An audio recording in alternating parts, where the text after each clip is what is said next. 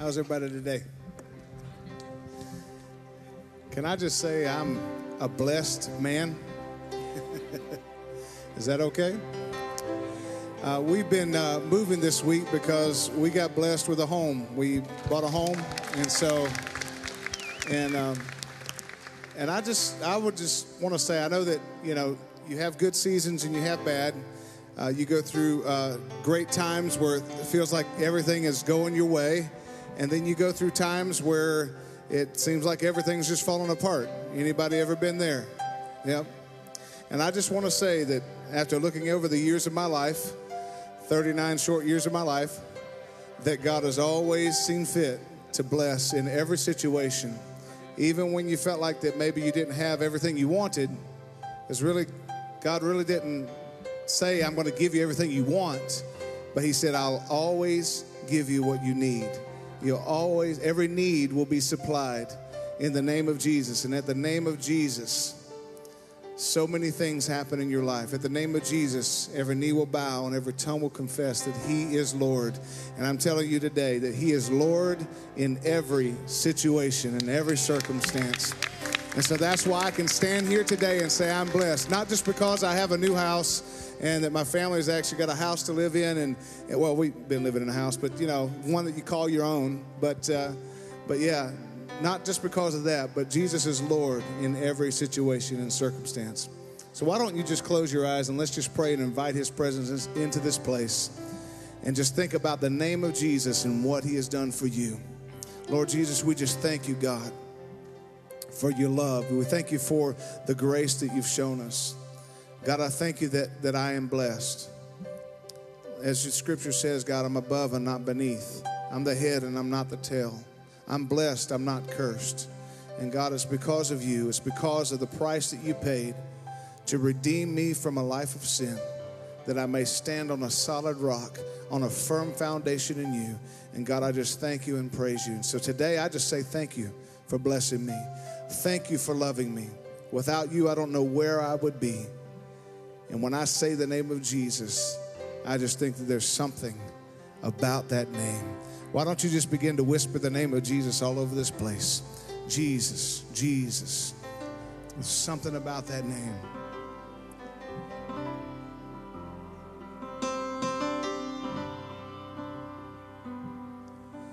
Jesus, Jesus,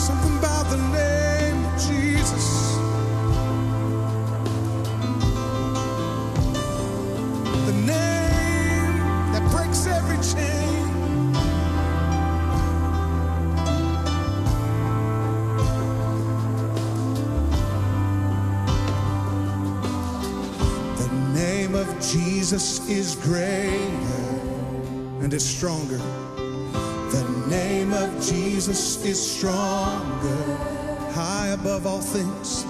The name of Jesus is higher above all things. The name of Jesus is bigger. The name of Jesus is bigger. It has power.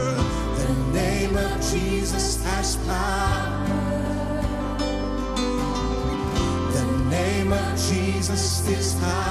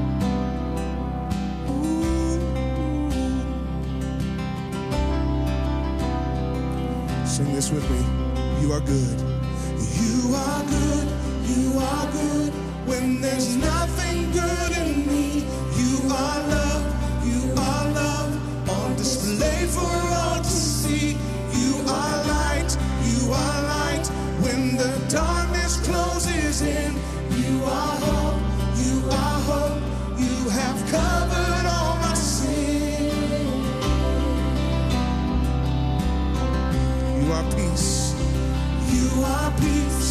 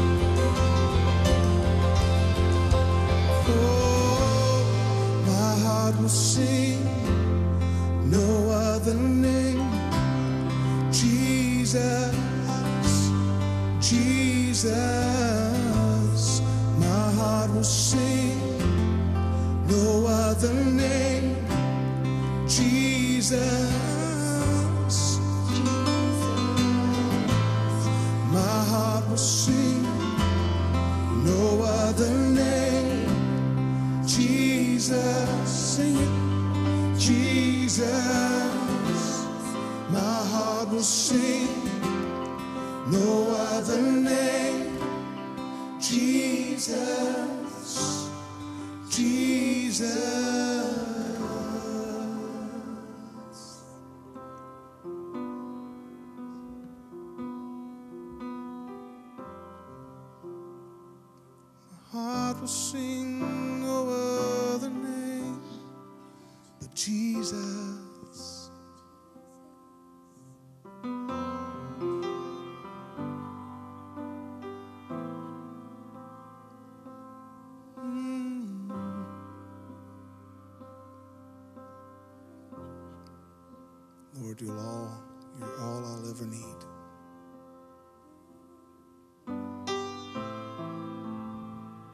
The name of Jesus, the name of Jesus brings healing, it brings freedom, it brings strength.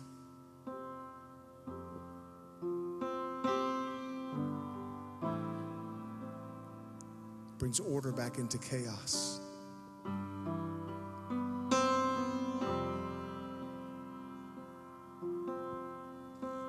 I don't know if you remember this song, I'm kind of throwing an audible in here. I hope that's okay.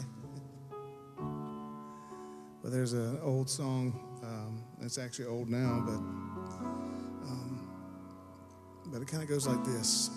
I'm talking about the name of Jesus and kind of what it's like.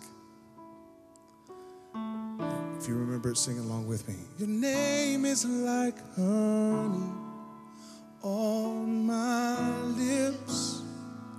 Your spirit's like water to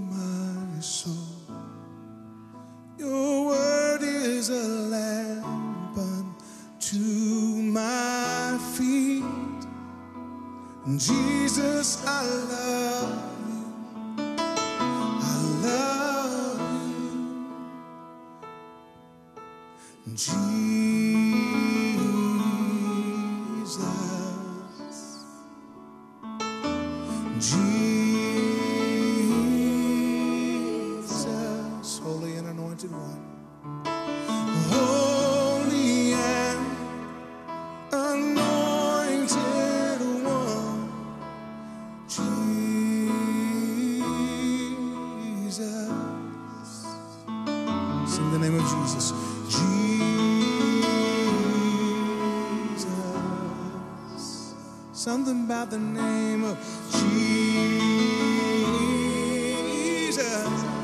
Risen and exalted one. Risen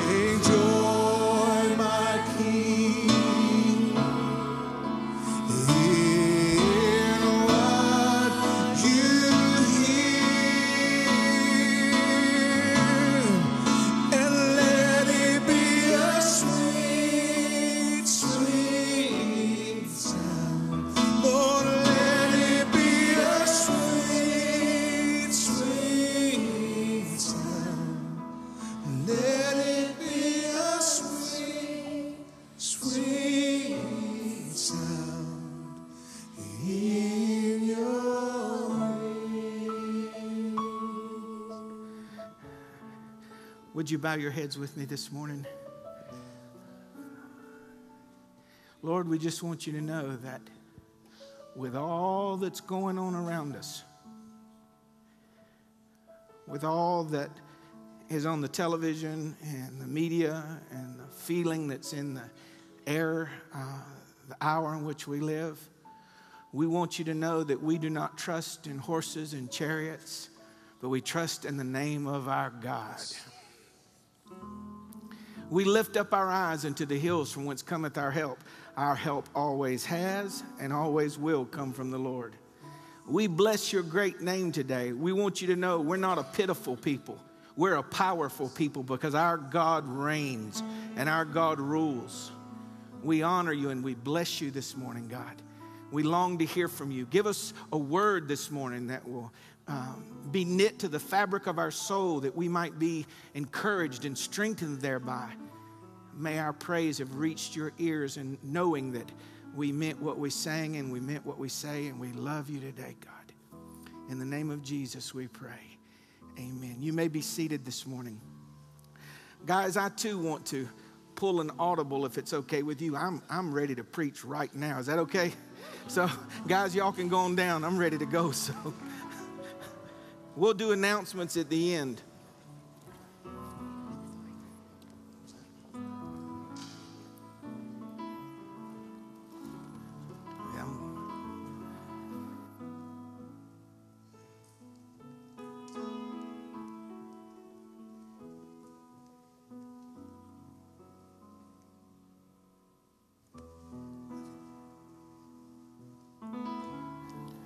Don't you just love our worship team and our worship pastor? Would you honor them this morning?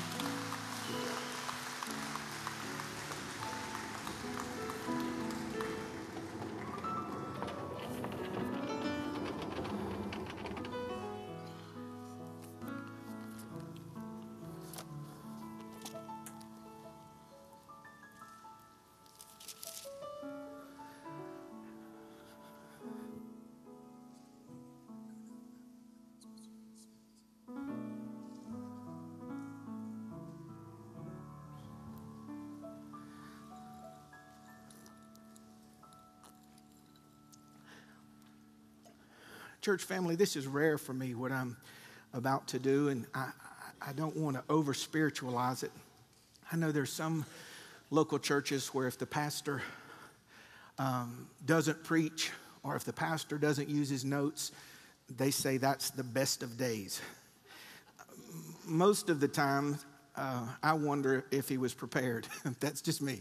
I wonder if there was something up there. And I have prepared, and I had the uh, message that would follow in our series, and I was intending on talking to you about how God sees persecution.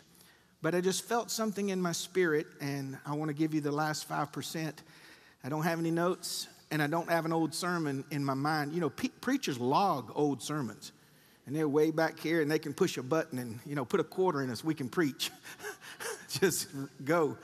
But I don't have one of those. I just have one idea, and I just pray that the Lord will use this morning to encourage you. And um, I would rather hear that on time word than even what I labored over and prayed over. So you can be seated. I just want to read this chapter to you um, out of Second Chronicles chapter 20. It happened after this that the people of Moab with the people of Ammon and others with them besides the Ammonites came to battle against Jehoshaphat. There were three armies Moab, Ammon, and Mount Seir.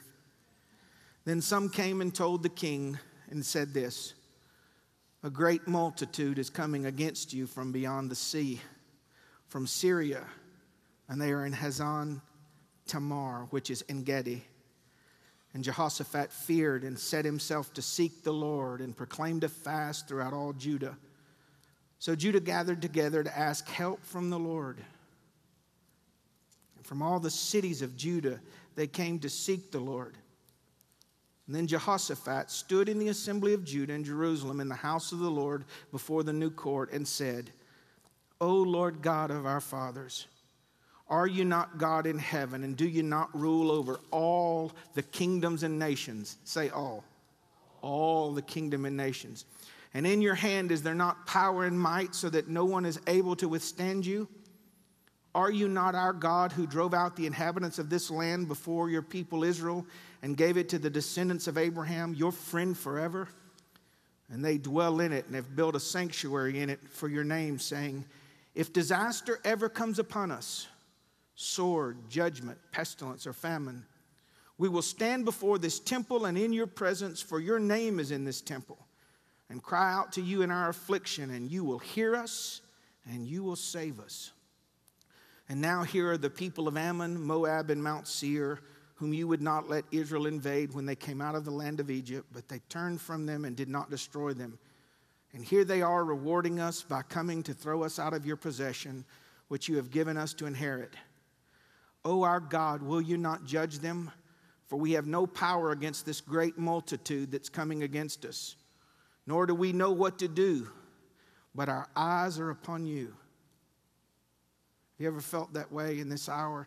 No, we seemingly have no power against the great tide uh, that's coming against the church and against the world.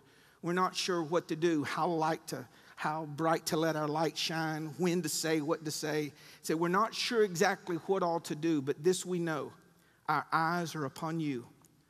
Now all of Judah, with their little ones, their wives, and their children, stood before the Lord.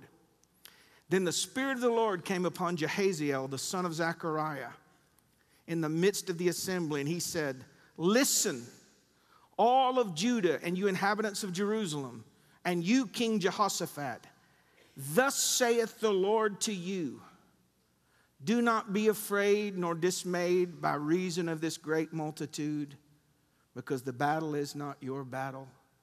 This battle belongs to God. Tomorrow, go down against them. They will surely come up by the ascent of Ziz, and you will find them at the end of the brook before the wilderness of Jeruel. You will not need to fight in this battle. Position yourselves. Stand still and see the salvation of the Lord who is with you, O Judah and Jerusalem. Do not fear or be dismayed. Tomorrow go out against them, for the Lord is with you. And Jehoshaphat bowed his head with his face to the ground, and all Judah and the inhabitants of Jerusalem bowed before the Lord, worshiping the Lord. Then the Levites of the children of the Kohathites and the children of the Korites stood up to praise the Lord God of Israel with voices loud and high. And they rose up early in the morning and went out into the wilderness. And as they went out, Jehoshaphat stood and said, Hear me, Judah. Believe in the Lord your God, and you shall be established. Believe his prophets, and you shall prosper. When he consulted with the people, he appointed those who should sing to the Lord and who should praise the beauty of holiness as they went out before the army and were saying, Praise the Lord, for his mercy endures forever. Now, when they began to sing and to praise the Lord, God set ambushes against the people of Ammon, Moab, and Mount Seir who had come against Judah, and they were defeated. For the people of Ammon and Moab stood up against the people of Mount Seir. So they got confused, and all three armies turned upon one another. And they utterly killed and destroyed themselves. And when they made an end to the inhabitants of Seir. They destroyed one another until no one was left. So when Judah came to a place overlooking the wilderness, they looked toward the multitude, and there were dead bodies fallen all over the earth. No one had escaped. When Jehoshaphat, Jehoshaphat and his people came to take away the spoil, they found among them an abundance of valuables on the dead bodies, precious jewelry, which they stripped off for themselves, more than they could carry away. And it took them three days to gather the spoil. And on the fourth day, they assembled in the valley of Berachah, and they blessed the Lord. And therefore, the name of that place was called the valley of Berachah until this day. Then they returned, every man of Judah and Jerusalem, and Jehoshaphat in front of them. And they went back to Jerusalem with joy, for the Lord had made them rejoice over their enemies. We are not only living in a uh, pivotal day, a critical day, a culmination of the prophecies that have gone before us for thousands of years. It is your pastor's earnest conviction that the coming of the Lord is imminent and immediate. There's a balance for the believer that we are to live and work as if it were all up to us and to trust and rest as if it were all up to God. You can't watch the news more than 90 seconds without feeling this black cloud settle in over you. Uh, there is no stability anywhere, there's no security anywhere. There is no stable government, nation, people, or purpose. The most veteran institutions are merely fronts of buildings like old Hollywood TV sets, and if you look behind them, there's nothing there. A nation can be disposed of in a minute. The Bible speaks of it this way it said, Darkness would cover the land, and gross darkness will cover the people. There is a ground swelling, if you will, of animosity towards uh, Jerusalem again and the Jews. Anti Semitism is increasing again. And I've told you once, and I'll tell you before if the Lord tarries, and even after the, the, the rapture of the church, there will be a greater persecution against Israel and the Jews than there was in the days of Adolf Hitler. You watch, it's going to happen. There, the, the, the mountains, the, the, the people of the mountains, the nations are all gathering, not in their bodies, but in their intellect, in their spirit, and in their emotions. And they're all coming against anything that looks like God, anything that resembles God. Persecution in the West is pretty much limited to, currently, I know there are exceptions, but it's limited to uh, exclusion, or you're not a part, or we might joke or mock at you. But the separation is there, and you understand there's about that much difference between delineation and actual physical persecution. There's the separation first, and there's the siding of the two. I'm speaking with men and women who have spent their lives serving the Lord Jesus, and they're looking at the economic days ahead and they're saying, What are we going to do? I mean, my job that I've spent 25 and 30 years there, and I trusted in retirement, and it's on crutches, and one of the rubber pieces has fell off one crutch, and you can just feel it like this. What are we going to do? And this is what Jehoshaphat said. He, this, these are people that believed. He said, uh, we, we don't know what to do. We know who you are. We know who you are. We know who we've believed in. But how are we going to manage the unknown? How are we going to manage the, the swelling tsunami tides of opposition? How are we going to manage our emotions? How, when our mind runs away with us, what are we going to do when, when pools that have sustained us dry up, when our Zarephath dries up and our, the brook dries up and the, the ravens stop? What are we going to do? We don't know what to do. One of the first things I want to tell you this morning, I feel I'm supposed to tell you. We have relied too much on our knowing what to do. There is a vulnerability and a deep security in not knowing what to do. You're vulnerable because you ain't got no plan B. There's no, you know, it's uh, walking between the buildings on the wire and you look down and you go, I don't think there's a net down there. And God says, There's not. Go, Mm. There's a vulnerability, but that vulnerability demands, pushes, forces you to go back to your first foundation where you were so intertwined with God that you couldn't tell where God started and you stopped. There's a, there's a childlike faith that says, even if I don't know how to get across this wire, and here it is, and even though there's not a net under me, I believe that if I fall on my way down, underneath are the hands of the everlasting God who will sustain me and pick me up. I believe. If there's no food, I believe that he's no different today than he was then. He could drop what is it from heaven and fall on the ground around me. That's what they called it, manna. Meant, what is it? I don't know. Where did it come from? Heaven? They didn't know it was angel's bread. And I think we're fast approaching the days where we're going to lose all confidence in every system, but have absolute confidence in God. absolute confidence in God. And the man will be sent home 35 years with the company. They've spent his retirement. Uh, the company said, Sue us, we're bankrupt. And he's going to go home, and his wife's going to look at him across the breakfast table. And she looks into his wrinkled face, and he looks at her white head, and she says, What are we going to do? He says, Baby, look at me. The same God that's took care of me and you when we started our family is to finish the job. He's to finish the course, and God's to do it. In, in, in miraculous ways, in little ways, in subtle ways, in dramatic ways, in thunderous ways, in behind the curtain ways. And you realize He's doing it when you don't know how He's doing it. You're just right in the middle of it and you say, I ain't supposed to still be here. I'm not supposed to. This car should have died a long time ago. I had a friend of mine tell me this week she'd been driving with no oil for weeks and didn't know it. He said, I don't believe it. Well, the Lord wants us to maintain our car, you know, but don't tell me He doesn't extend special grace. I know of a pastor that told me that his uh, wife was very burdened for their daughter. Oh, Lord, I, I, just don't even want to think about mine driving and uh, dating some catfish come by. Yeah, I'm here to pick up your daughter. Like, oh, no, we ain't. You know, no. You sit down. We gonna, you going to date me for a while.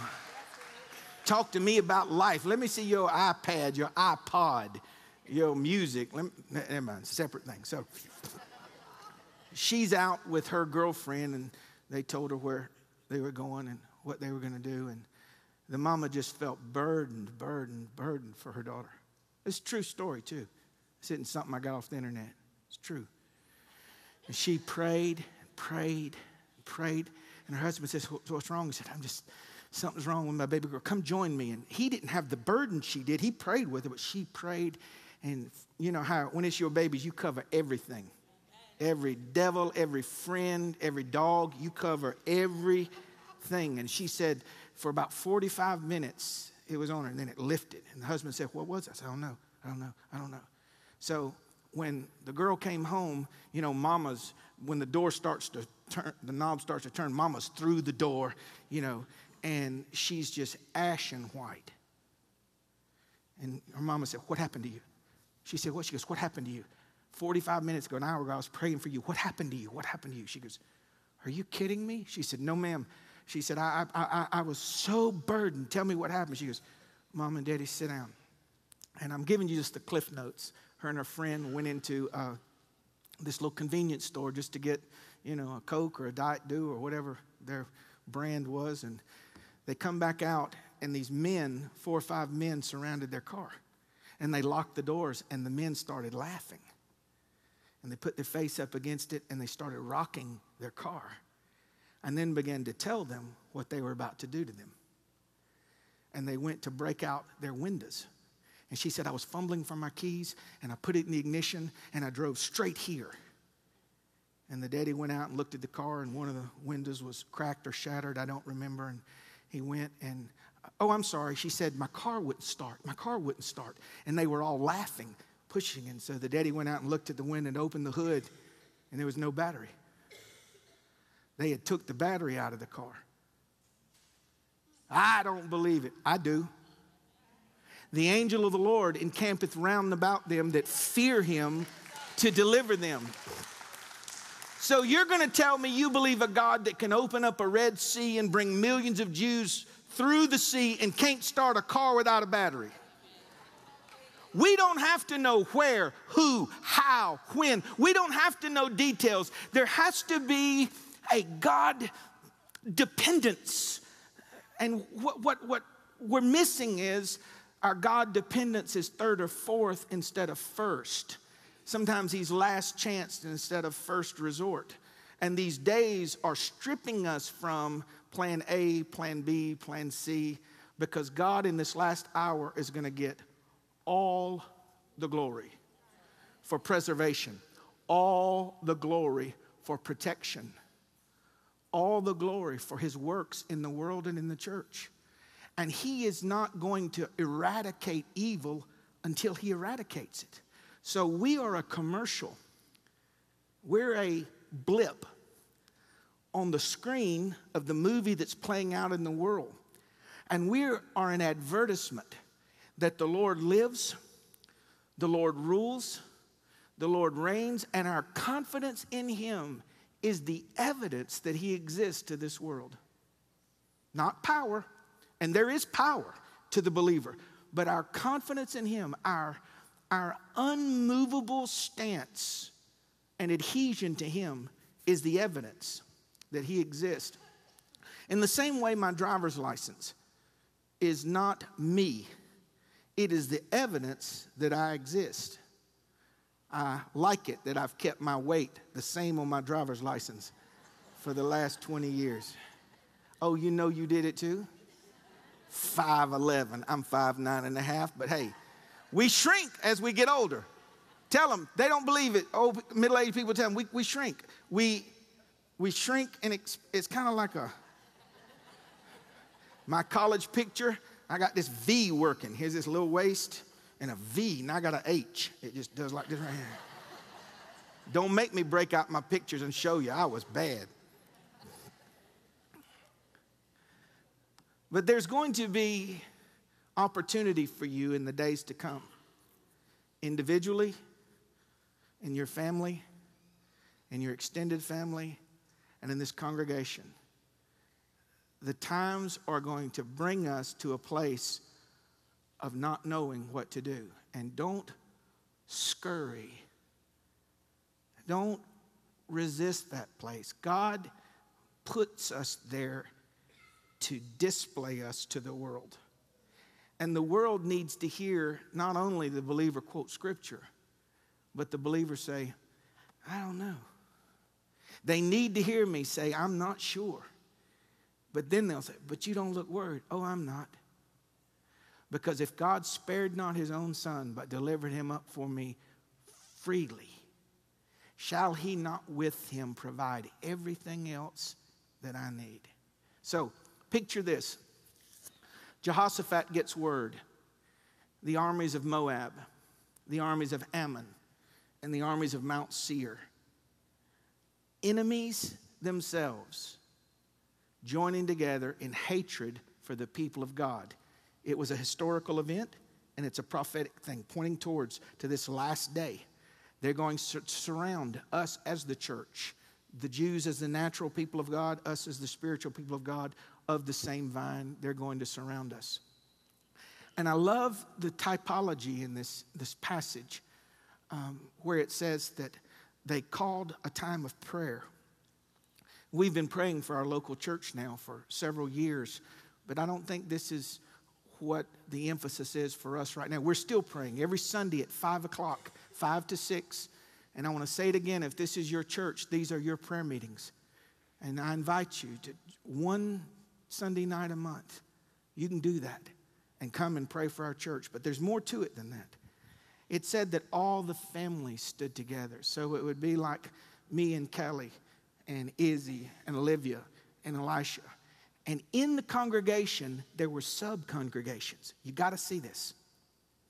The man holding his wife and his babies positioned himself in front of the Lord. They stood before the Lord.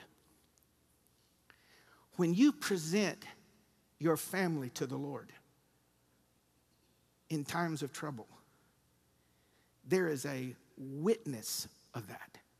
Heaven sees it, Heaven records it, angels see it.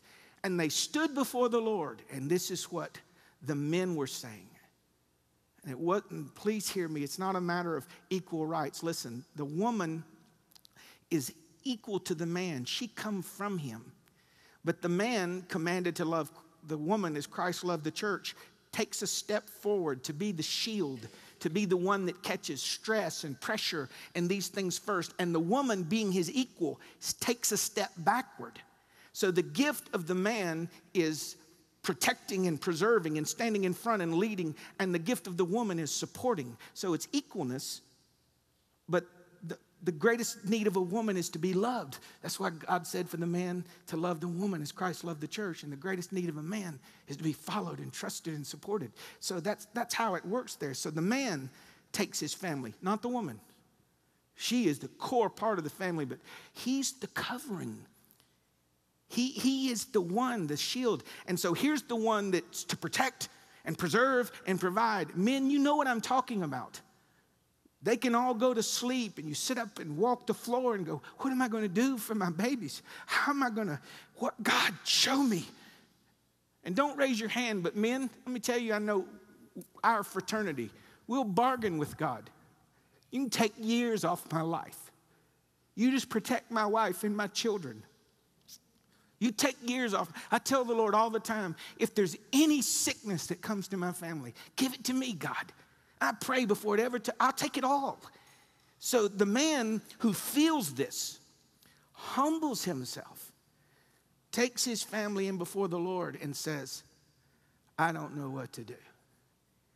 And in that humility, he follows it not with desperation, but with confidence. He said, But my eyes are on you that man receives strength.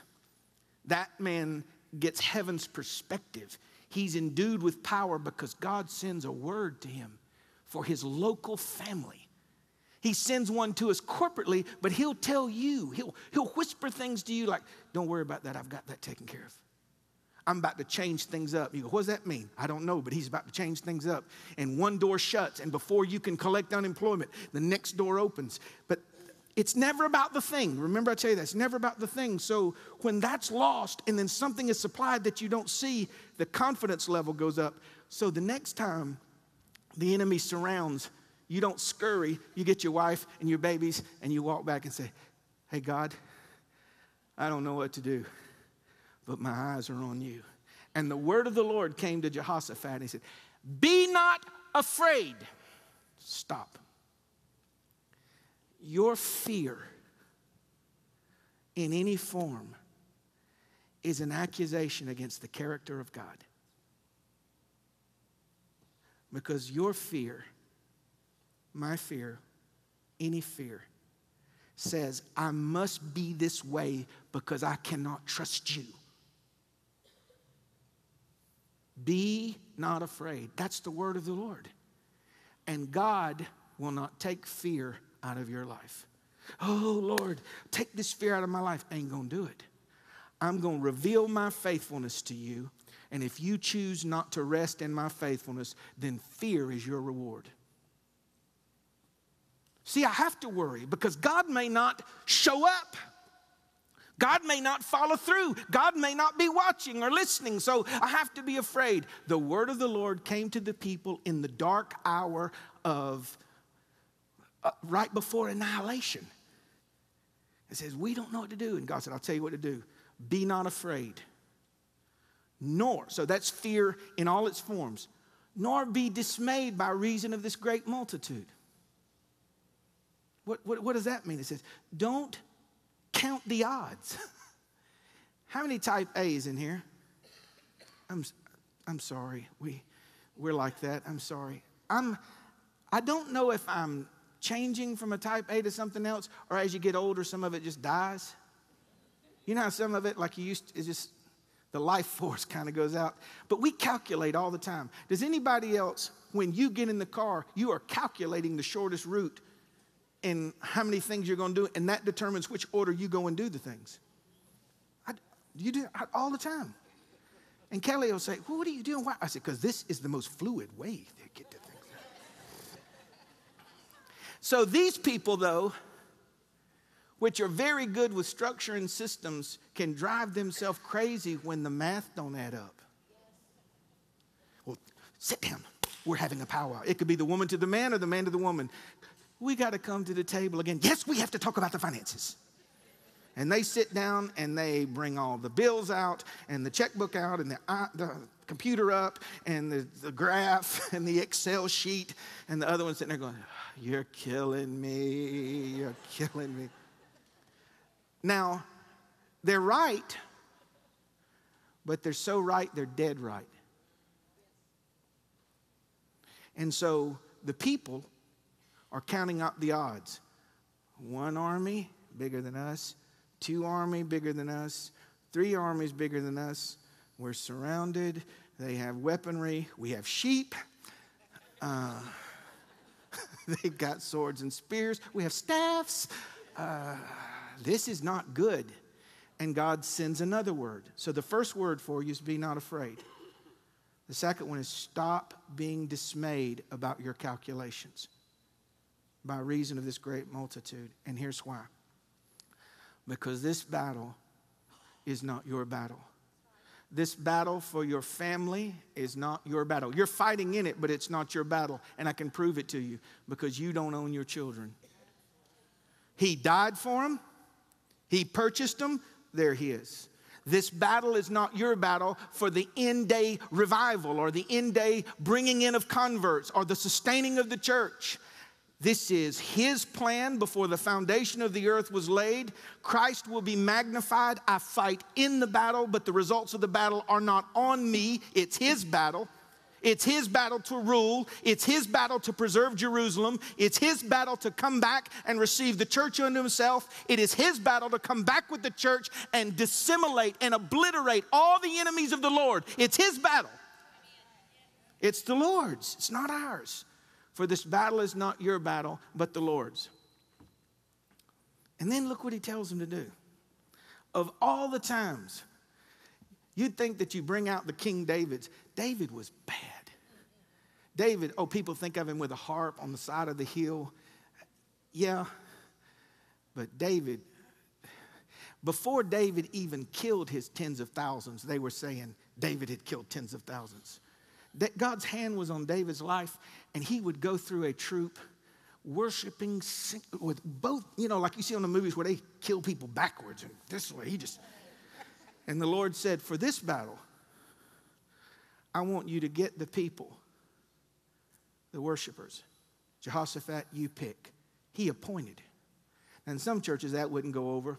Pastor didn't even pick me. I've been here 27 years and I baked pies and he, he ate my pie and didn't thank me, you know. Whole nother sermon. See, those little things are in there. He appointed. So, did he appoint primarily the best voices? Now, Ben, I'm very grateful that you use good voices. Don't, don't stop doing that. Not everybody can sing. Not everybody can fry chicken. Not everybody can sing. Don't. But he, in this situation, do you think he was going for harmony? I'm asking you. They're about to be slaughtered. The Lord said, appoint singers and have them go before the army. And I want them to say one thing over and over Praise the Lord, for his mercy endures forever. So, who do you think he appointed? Scripture doesn't tell us. I'm asking you. I think he picked the people that believed it. Said, Come here, come here, come here. So, watch. This is so good. I'm going to get my own CD today. Right. So, they go in front of the army, and they're not waiting on them to attack. They're going in front. So here's these troops spread out over all these acres and acres of land and terrain and wilderness. And here come a bunch of people singing. They are singing and walking to their death. You see it now? And all they're singing is Blessed be the Lord. Praise the Lord for his mercy endureth forever. You know, you know what's really going on? The Lord told them what to sing, but what's going on in their heart? If you don't save me, there's no saving me. But I trust you so much, I'll walk right in the middle of it. And they're singing while they go. That type of warrior is more bold than any man with a sword and a steed.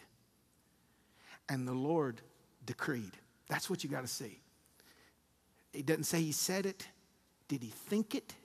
Did he? Well, I don't know. But he made them see each other as the enemy.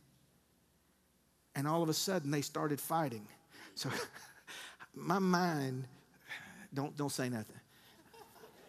My mind sometimes has this um, high definition possibility lens that goes over. So I'm seeing these people walk in, praise the Lord, for his mercy endureth forever. Oh, they're killing each other, praise the Lord. And there's all this fighting going on. And it's, mm, don't hit me with that, you know. They, would you, or would you just, um, so I'm like, whoa, that was a close one, Lord. Mm. it's got to be. These were real people, they were us. And as they sung and they saw the armies, I believe common sense would tell me I would tip out of the action. So they probably just backed up and began to sing and they watched. And they watched the destruction. How long does it take for three armies by hand to decimate each other? A long time. So after a while, some of the middle aged people, they're still singing, Praise the Lord, for his mercy endures forever. praise the Oh, praise the Lord. That was a good. I mean, do you think they just stood there like stoic and little children are watching, going, What's going on? The Lord's defending us, buddy. Come here. There's still men watching if the action got too close. And then all of them died. Here's the prophetic part as well as historical part. The Lord told him, He said, Now, it's all yours. All the clothes, the seamless robes, the food, the camels, the, the flocks, the sheep, the cattle. Because, see, they travel with their own food because they have to kill it. And the horses and the, the, the, the trailers that they had that they would pull stuff on, and all of the tools and weaponry and, and, and jewelry is yours. Here's the thing you have to know about this last day all the spoils of this world go to the bride for all the sufferings. It said, and they were three days taking the clothes off of these. Oh, I couldn't take it off dead people. These people were trying to kill them, and it was the reward of the Lord. So here's this person in rags getting a seamless robe and put it on. Can you see some grandmama? Now, here, just forgive me, here's my mind again. So here, Granny, she got her stick, ornery, kind of, you know that Granny that's kind of sassy? Y'all know old people don't, old people will tell you the truth, they don't care. They'll just say what's on their mind. Don't ever ask them a question that you don't want answered. Like, granted, does my butt look big in this to you? Yes, it does. I told you last time that dress makes you look like. Anyway. So, can you imagine this granny walking through there and say, Oh, hold this, baby, hold this. Getting down here and taking off this ring off this woman. Go, mm, you ain't gonna be needing that where you going. Mm-hmm. Look here. and I'm not doing light to the scriptures. Three days not, not, not, not a, a, new work schedule day where you work four hours and the 18 year old comes out of Wendy's going, oh, about kill me today. No, days. days. Eight to eight. Dark to dark 30. Three days. Say, we need to leave. So, no, we have to pick up because where we're going, see, it's not about luxury. And you'll hear these prosperity preachers tell you this, and it's a lie. It's not so we can accumulate. It's because everything you get from the battle is a testimony to God's glory and goodness. Everything, everything, everything. So after the three days, listen to what it said. It said they came back, they titled the place because it has meaning to them. And when the Lord brings you through impossible situations, they're landmarks to you. You got them, I got them. Where you walk through that place and you go back to it it's like going to a headstone of a loved one, and the other people care because it hurts you, but they don't know what all that represents. They don't know about that life lost. And when you go back to the places where God has done things for you and restored you, see, this may be silly to you, but that drape over there has a special thing in my heart. The memory of that side is where I would hide sometimes during the dark years because I didn't want you to see my hand shaking because I thought I was having a nervous breakdown. And when the Lord has brought me through, out of, healed, resurrected, restored, the jewelry isn't bling. I want you to know that every time you see me with any token of goodness, it is to tell you of the resplendent glory of the Lord Jesus Christ. And this place here, this platform here, has wonderful memories for me. Wonderful memories for me. So they named the place, and it says, look, what's the last verse of that chapter say? Or where I stopped reading. Oh, I don't have my readers. Lord. Is there one that says, oh, verse 30.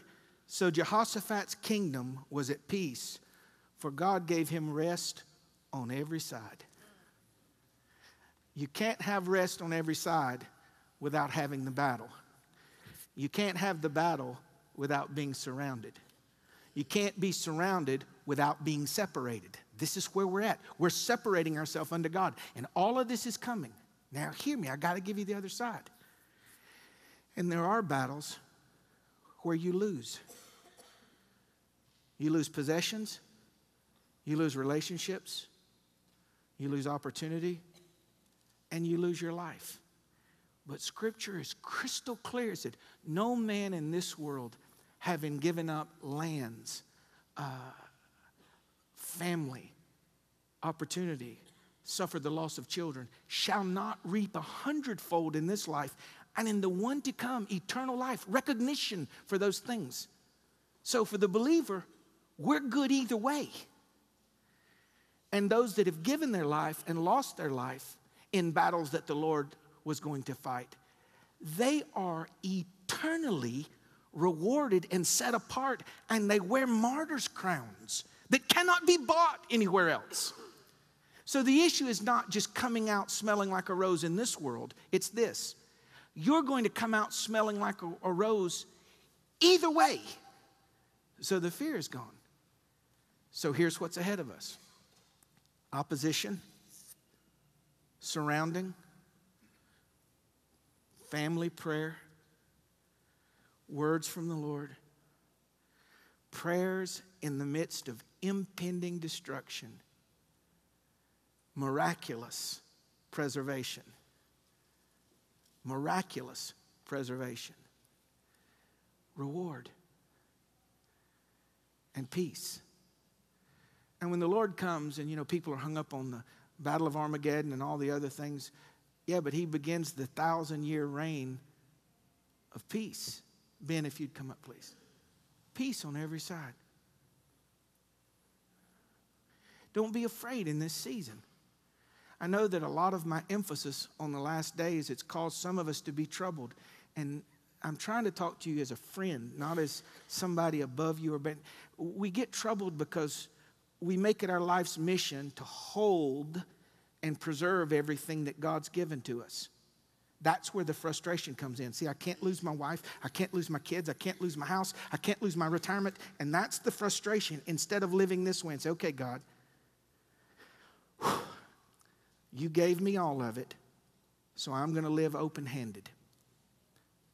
And in that faith, we know that anything that's taken was allowed by God but the pressure's off. It's a life of trust. So this morning, I trust I wasn't all over the map, but I want to tell you fear not, man. Neither be dismayed by reason of this great multitude. For the battle is not your battle, the battle is the Lord's. And He's got a great track record.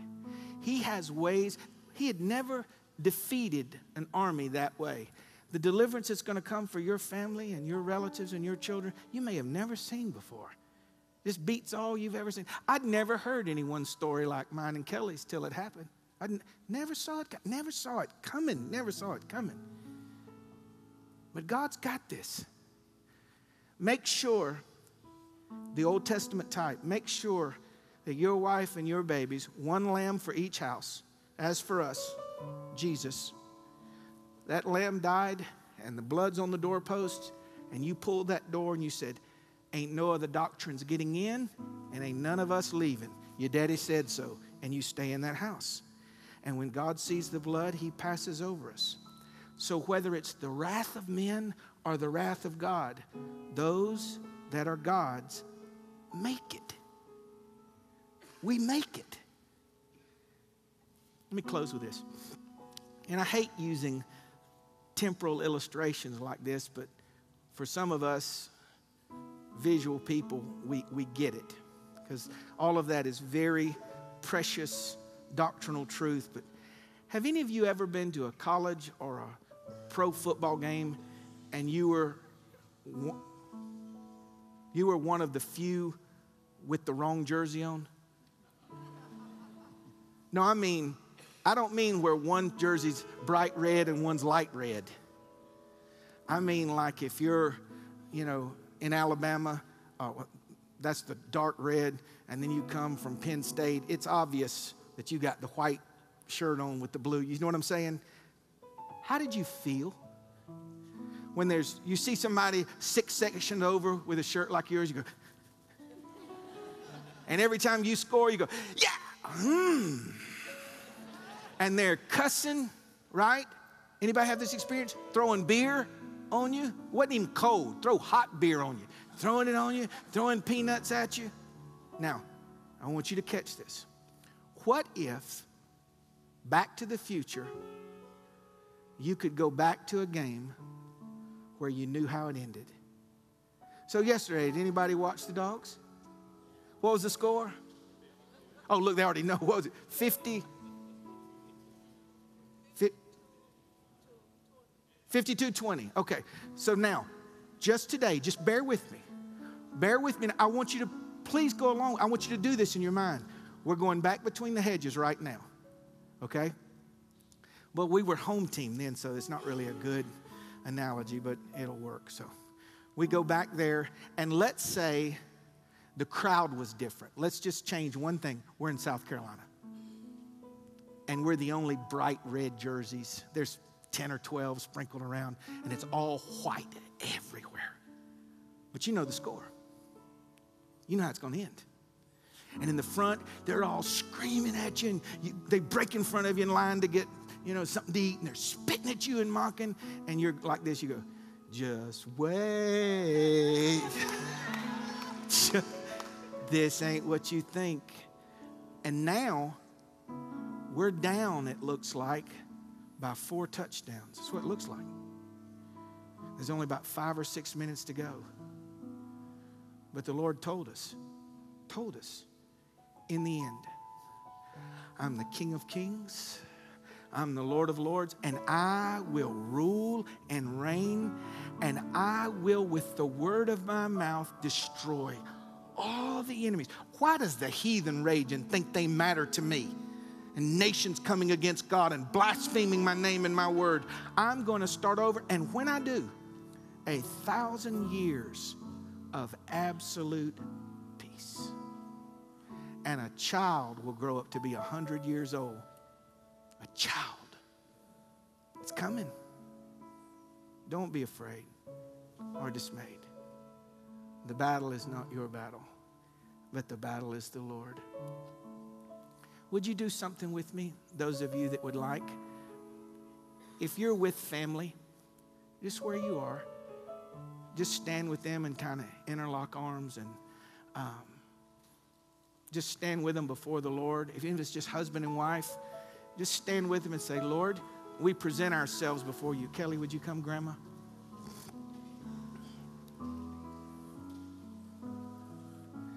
Okay, guys, we're going to make this a reverent time, okay? Once everyone gets to their family. And in your mind's eye, I want you to picture this world surrounding us and us telling the Lord, Lord, we don't know what all to do in this last hour, but our eyes are on you. I know you're going to protect me and Kelly and Elisha and Izzy and Olive and Grandma. You're going to preserve our going in and our going out. We trust you. We hope in you. We thank you for our retirement, but we're not dependent on retirement, oh God. Our eyes are upon you, the preserver of our life. We trust you with the most precious, irreplaceable things in our life. No fear, God. No fear, no dismayed by reason of this great multitude. We know that this is your battle and you will fight for us and you will keep us. So let the news reporters report what they see. We know how it ends. Period, oh Lord. We trust you, we love you, and we thank you for the rest that's ours through Jesus Christ our Lord. And we thank you, Lord. We thank you for your exceeding great and precious promises that are yes and amen. In the mighty name of Jesus, and God's people said, Amen. Would you give the Lord a hand this morning? And you may be seated.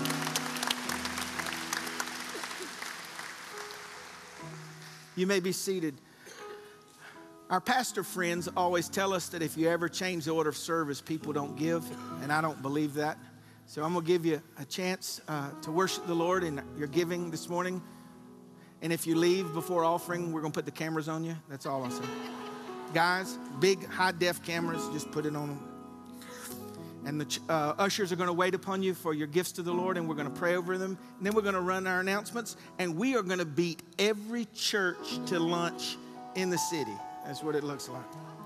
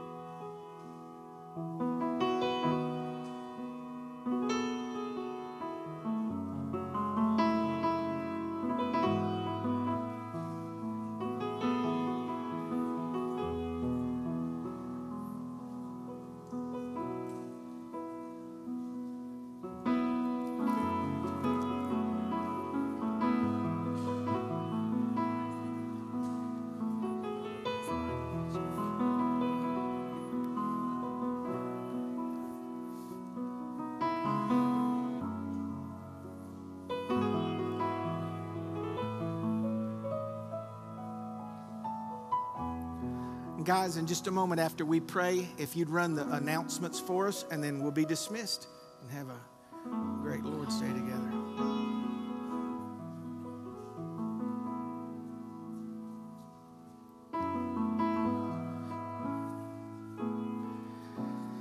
Church family, would you join with me as I, we lift these, our gifts to the Lord? Lord, as I stand before you this morning, uh, this is part of what I experienced during the week. I, I see how tough our economic times are and the struggle that many of us who own businesses are experiencing, and all of our incomes, many of ours are down, and you've just always provided for us. And I just want to thank you for that, Lord, that in the good times and in the lean times, you're just as faithful in both. And I just thank you in advance that you know the plans you have for this church and this building. And whatever your will is, that's all we want. And we ask you to use these monies to encourage believers and change lives, to win the lost, disciple the found, mend the broken, and send the whole. And we honor you today with our worship, the receptivity of your word, and in our giving. In Jesus' name, amen. So, in my best Kelly Wood imitation, would you now bring your attention to the screens for announcements?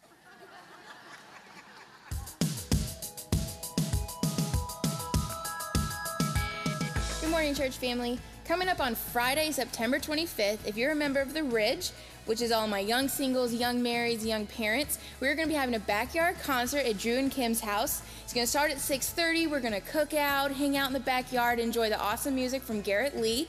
So I hope to see you there Friday, September 25th at 6:30. We want to let you know just a couple of things. If you are interested in being baptized, Sunday, September 27th is our baptism Sunday. Also, if you've ever been interested in being a part and connected with our church body and volunteering, we are asking for volunteers for 365 ministry, our nursery ministry, and also our hospitality team. You can sign up for those and indicate those on the Connect guide at the bottom on our Connect card.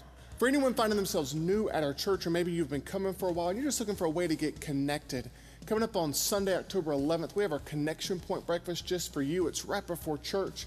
Just a great way to come and, and meet a couple of people, ask some questions, and more importantly, get started on your journey to getting involved and connected in our church. I would love to see you there again Sunday, October 11th. And for any and all information, don't forget to check us out at ChristChapelMacon.com or Facebook or Instagram at Christ Chapel Macon. May the Lord bless and keep you. May the Lord cause his face to shine upon you. Have a wonderful week. God bless you.